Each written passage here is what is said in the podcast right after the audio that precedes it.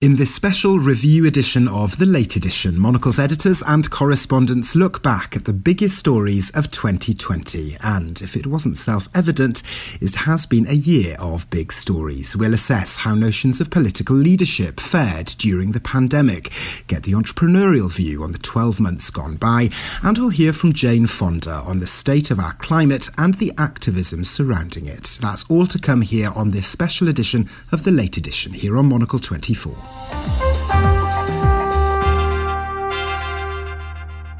Hello there, and a very warm welcome to you to the late edition here on Monocle 24. It is Christmas Eve, and I'm Tomos Lewis here in Toronto. And joining us for this special review edition of the late edition on Monocle 24 is Daniel Bach, who is in London, and from Milan, Monocle's Europe editor at large, Ed Stocker. Daniel, Ed, great to share a bit of Christmas Eve with you this year. Um, let's sort of set up this programme a little bit for our listeners, in that uh, in the run up to Christmas, we thought that we'd sort of create a bit of a Christmas stocking of news, if I can put it that way. And I asked you both to dip your hands in and pick out a big story that you thought best defined the year gone by. Daniel, how much of a challenge was that, given just how big a news year the past 12 months have been? what I've found that's been underscored in everything, in, in the business stories that I cover on the entrepreneurs and on the news shows we cover across Monocle 24, one of the big things is people really realizing the crises that we face uh, as humanity, I think. And those have been underscored in so many different ways, Tomos, and we can get into that a little bit. And I think uh, one of those is, is obviously a climate crisis. And there's just been, been this interesting sort of uh, perhaps sigh of relief, I think, from a lot of global leaders on the election of Joe Biden and this idea of the reset of, of some of the big issues that need to be tackled. So that's an interesting thing that I've picked up on, I think, is, is really been underscored throughout this entire year. Yeah, I mean, it's funny, isn't it? Because you always say at the end of each year, you tend to have the traditional wrap up looking back on the year, and you always say, it's been a big news year, but I think I have to say 2020 takes the biscuit, doesn't it? But I think in a way, Tomos, away from the news, it's taught us a little bit, and these have been themes as well that we've sort of seen crop up in Monocle in the magazine over uh, the last few issues this idea of we've all sort of learned to maybe slow down a bit be more gentle with ourselves recalibrate reset. Uh, we've been living in a different way and it and it's caused us to sort of have time to to rethink some things or perhaps learn new skills uh, find new appreciation for certain things. So i think that is really the silver lining and I believe, Ed, hopefully we'll have time before the end of this special edition of the programme to discuss one of your new skills this year, which I believe is how to make a loaf of sourdough. Uh, the less said about that, the better, I think. okay, well, moving swiftly on then, let's begin with the story of the year the coronavirus pandemic and how, in particular, various leaders around the world dealt with it. Daniel, to start with you, perhaps one of the most dramatic moments in the early stages of the outbreak was Boris Johnson's positive diagnosis for the virus and his subsequent treatment in intensive care for it in a London hospital. Before we get your thoughts on Johnson's leadership, more broadly speaking, during the outbreak in the UK. Let's hear a quick clip now of his first address from Downing Street after his release from hospital. I want to thank you, the people of this country, for the sheer grit and guts you've shown and are continuing to show. Every day, I know that this virus brings new sadness and mourning to households across the land. And it is still true that this is the biggest single challenge this country has faced since the war. And I in no way minimize the continuing problems we face.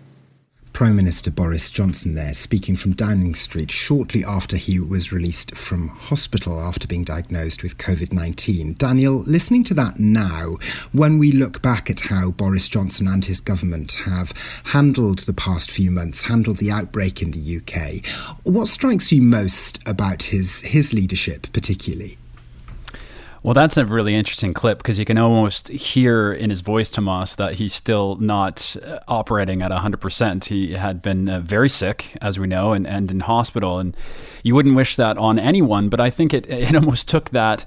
Uh, happening for Boris Johnson to really understand the gravity of, of the situation at the beginning of the pandemic, uh, or even before there was a lockdown. He was going on saying, "Oh, I, I shake hands with people. I don't wear a mask, and I've visited a hospital." And and uh, you know, as the year has gone on, we've we've learned a lot about uh, this virus and how it spreads. So, uh, you know, y- you don't blame people for not understanding how things work at the beginning, and that's that's true for everyone and, and for leaders as well. But uh, his tone uh, has stayed pretty consistent through all of it. Obviously, Boris Johnson always sounds quite uh, quite jovial, and he tries to always sound quite enthusiastic, even uh, when he's selling a losing hand, perhaps. But uh, that was just a, an incredible moment uh, where.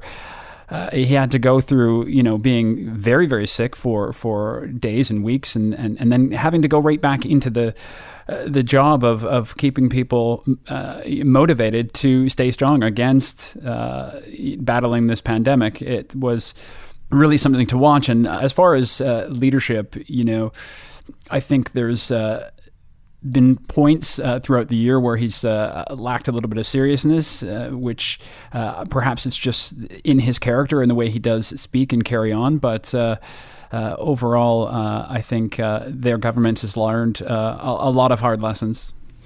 And Ed, as our former editor in the United States, let's bring you in here to look at Donald Trump's leadership during the pandemic. Uh, there probably isn't enough time in a single review show to unpick all of the threads of Donald Trump's role during the, the outbreak in the United States. But let's hear now a quick part of his now famous or infamous, I guess, depending on how you look at it, his speech that he made after his release from hospital from a balcony at the White House.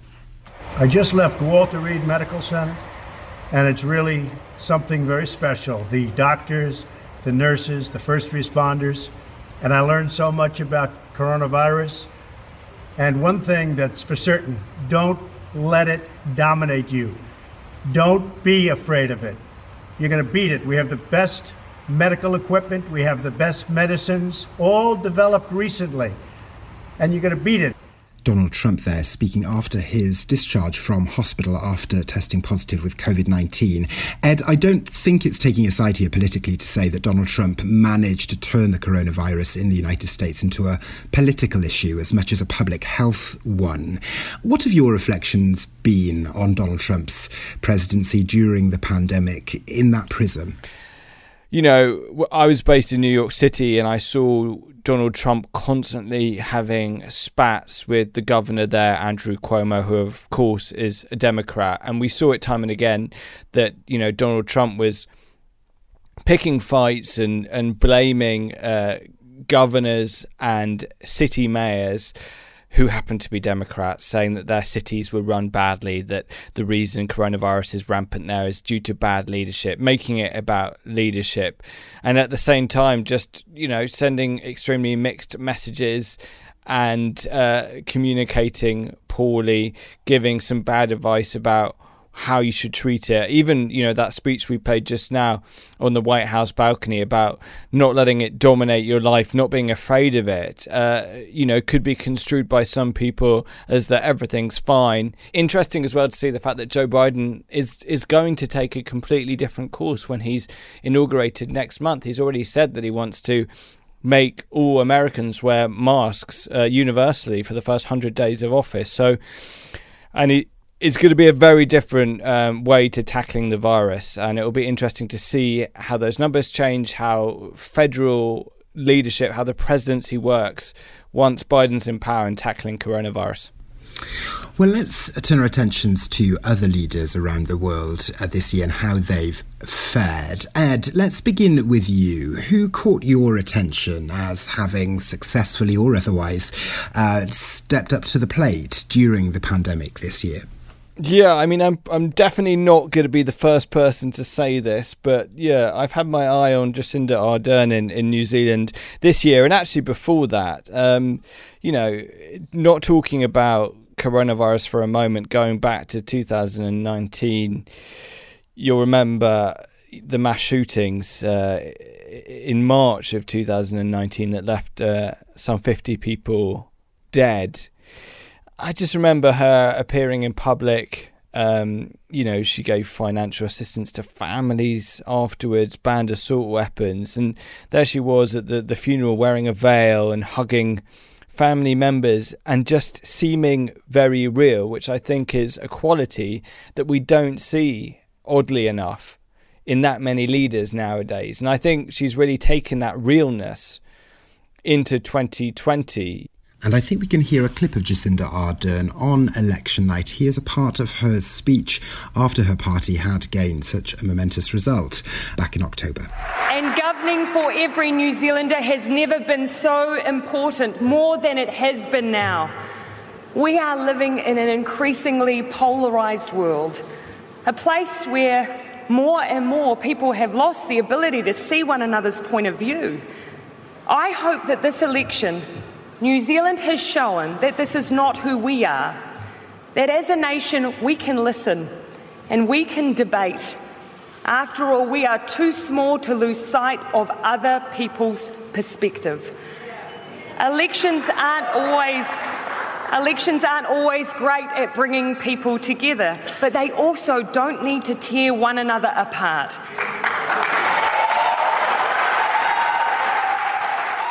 New Zealand's Prime Minister Jacinda Ardern there addressing her supporters on election night in New Zealand in October. Daniel, to bring you in here finally on this subject, I wanted us to hear a brief clip of Canada's Prime Minister Justin Trudeau right back at the beginning of the pandemic when he gave a press conference specifically aimed at children and answering their questions here in Canada. Let's hear a brief clip of that now before we get your thoughts on how Trudeau has led his country this year.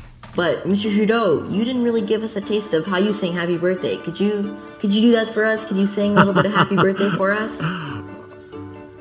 Oh, a little happy birthday to you, happy birthday to you, happy birthday, happy birthday, happy birthday to you. And that wasn't 20 seconds, so I do it again. Happy birthday to, and you, you make sure that it lasts as long as you possibly can, and you come out smiling at the end of it.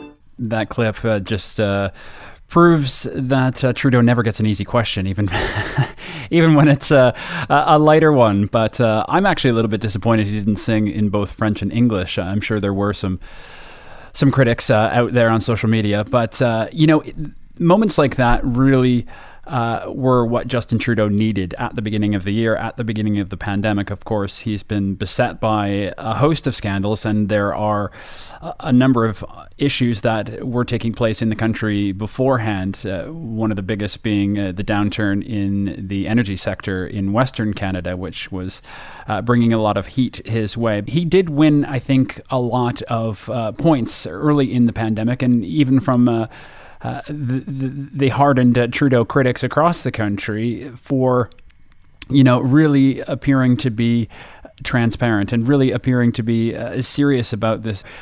Throughout this, Tomos, there's a damned if you do, damned if you don't, I think, for Trudeau. And that's been pointed out uh, just uh, in the last couple of weeks in, in a story that's come out about very vocal uh, anti-vax, uh, anti-vaxxers in the country. Overall, I, I think he had uh, a strong chance at the beginning to, to win back some points, which he did. And uh, throughout this, I think uh, a pandemic that drags on really doesn't help any leader, does it? Well, next here on this special edition of The Late Edition, let's turn our attention to the business world. Daniel, you host the entrepreneurs here on Monocle 24. It isn't possible to pin down all of the effects and the ramifications on economies and on businesses around the world that the events of this year have wrought upon them. But what struck you most from your conversations with entrepreneurs from around the world that you've spoken to for the entrepreneurs about the year uh, that they've had and how the events have played out from their vantage points. It's been uh, really quite interesting to hear uh, a lot of positivity in this uh, sector about uh, the hard work that has to be done, but also in collaboration. And, uh, you know, I think we have a, a, clip we can play from one really interesting conversation that um, was uh, important for me this year. And it was this uh, small company started by three sisters from from right here in the UK. Tomos, uh, one is a textiles expert, and, and, the other two sisters had been going around the world for for over a decade working on humanitarian projects. um, as documentary filmmakers, and they uh, came together to uh, start this brand, which is around technical accessories. Uh, so they uh, they talked to me about uh, this idea of uh, collaboration, and I think we can hear that clip now, Tomos. This journey we've been on the last three years has been extremely difficult. However, as a team, we're moving forward, and the more people we meet with the same kind of mindset, with the same kind of values, the more inspired we get.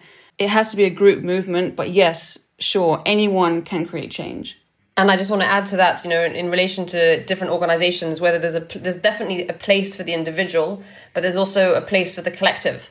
And I think, you know, we can't ostracize politicians. In fact, we need to encourage politicians to, to be better, to make better policy. I think what kids are taught in schools and universities really matters. And so I think it has to be a multi pronged kind of approach to tackling whether it's the environmental crisis or leadership crises in the world. I think it needs to be massive amounts of collaboration, to be honest. I believe that the consumer, the customer, has to drive that change.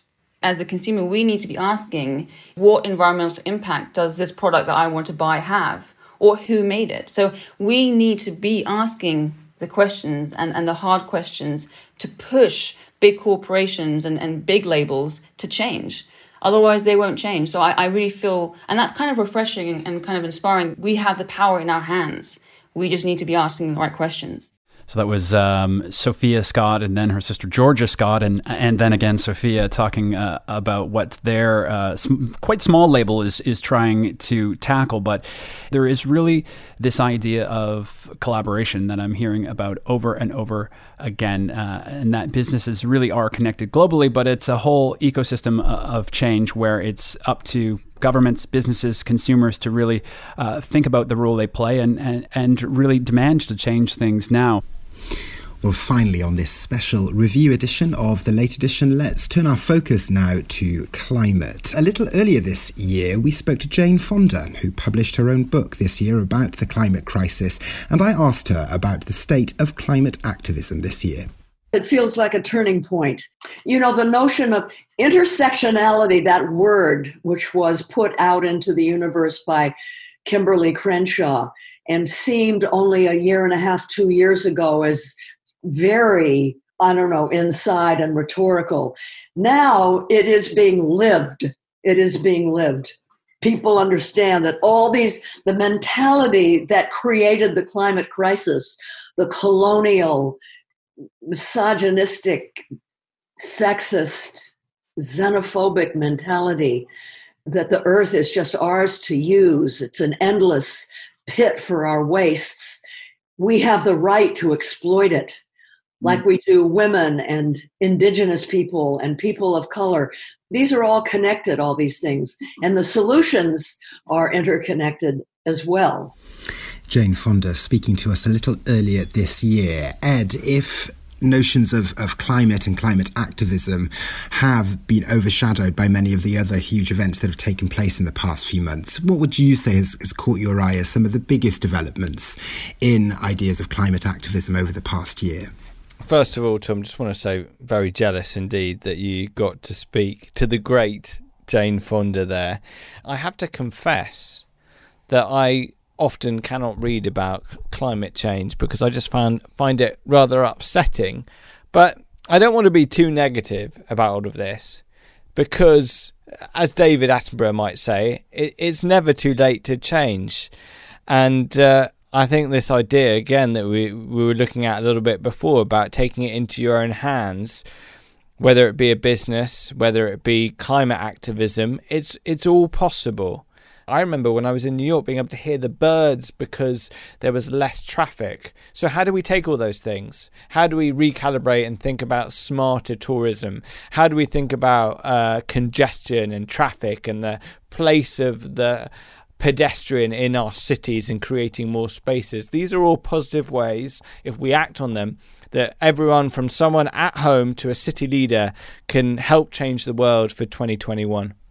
Yeah, I definitely. Uh, it was really interesting to hear that clip from from Jane Fonda, and, and the thing that really stuck out uh, to me was when she said, you know, solutions to so many things are are inter- interconnected, and you know, we haven't even really dug deep uh, on some of the other massive stories uh, this year, and that's uh, the protests that rocked the United States over and globally around racial inequality, uh, which was pointed out in that clip, and and the wildfires that raged again in, in California. So it, there's this turning point, and, and I think the the change that needs to be made to, to head in the right direction for humanity, for business, for everyone, uh, those things will will really be accelerated. Uh, hydrogen, I think, is a really interesting thing we're going to see being talked about again and again as a as a, an alternative uh, energy source. You see big announcements being made, uh, such as diesel cars being banned here in, in not uh, too distant future, which I think is is is a wonderful thing. Uh, so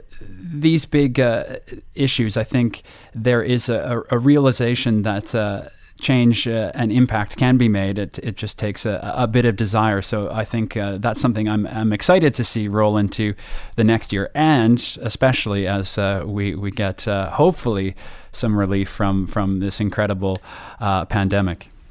Well, Daniel Bach and Ed Stocker, that is all we have time for for this special edition of the programme. A big thanks to the two of you for sharing some of your Christmas Eve with us here on the programme. A very Merry Christmas to the two of you. A big thanks too to our studio manager today, Sam Impey, who is in London. I'm Tomos Lewis here in Toronto. Thank you very much for listening, and I hope you have a very Merry Christmas.